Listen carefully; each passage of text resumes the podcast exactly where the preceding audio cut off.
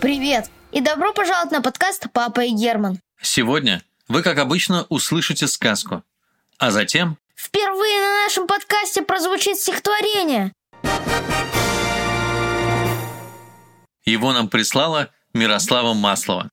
Огромное ей за это спасибо. Ну а сейчас переходим к сказке. Она называется «Счастливый день».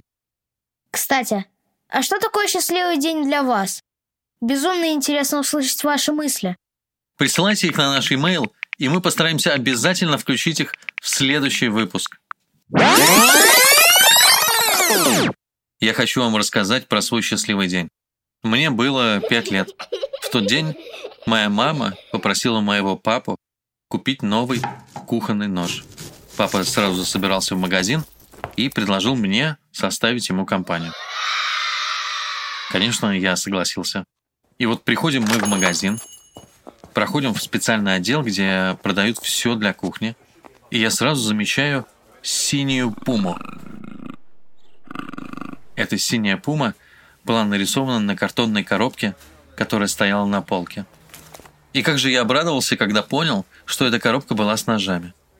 Я сразу загадал желание, пусть папа обязательно купит именно эти ножи. Именно в этой коробке с синей пумой. Тогда эта коробка обязательно достанется мне. Я вырежу пуму, и у меня будет своя собственная синяя пума из картона. Проходит, наверное, несколько секунд, папа наклоняется ко мне и говорит. Ну что, какие ножи возьмем? Вначале я даже не поверил своему счастью. Вот эти, говорю, с синей пумой. И папа, не раздумывая, поворачивается к продавцу и говорит. Дайте, пожалуйста, набор ножей с синей пумой. Вау! Я просто открыл рот. А через минуту у меня в руках уже была заветная коробка, о которой я так сильно мечтал. Да, сказать честно, я мечтал недолго, но все равно я мечтал о ней. Она была так далеко, и вот бах, она у меня в руках. Настоящее чудо. Но на этом чудеса не закончились. Папа берет меня за руку и говорит. В этом магазине есть еще и игрушки. Может, посмотрим? Представляете, у меня только что сбылась одна мечта. А тут мне такое предложение. В тот день картонной коробке с синей пумой я получил еще набор оловянных солдатиков. Десять матросов. Хорошо помню ту улыбку, с которой шел обратно домой. Был так благодарен, что захотел непременно обрадовать папу. И я начал считать. Вернее, вначале предложил посчитать. Говорю, пап, хочешь я досчитаю до десяти? А он мне, Ты умеешь? я говорю, конечно умею. И начал считать солдатиков. Не знаю, подыгрывал мне папа тогда или нет, но каждая моя цифра вызывала у него такое восхищение, словно он видел своими глазами, как дельфин в шляпе играет на укулеле. Посчитав солдатиков, я начал считать деревья, дома. Я считал до десяти все, что видел вокруг. И каждый раз папа удивлялся так сильно, словно слышал мой счет впервые. Этот день стал одним из самых счастливых дней в моей жизни.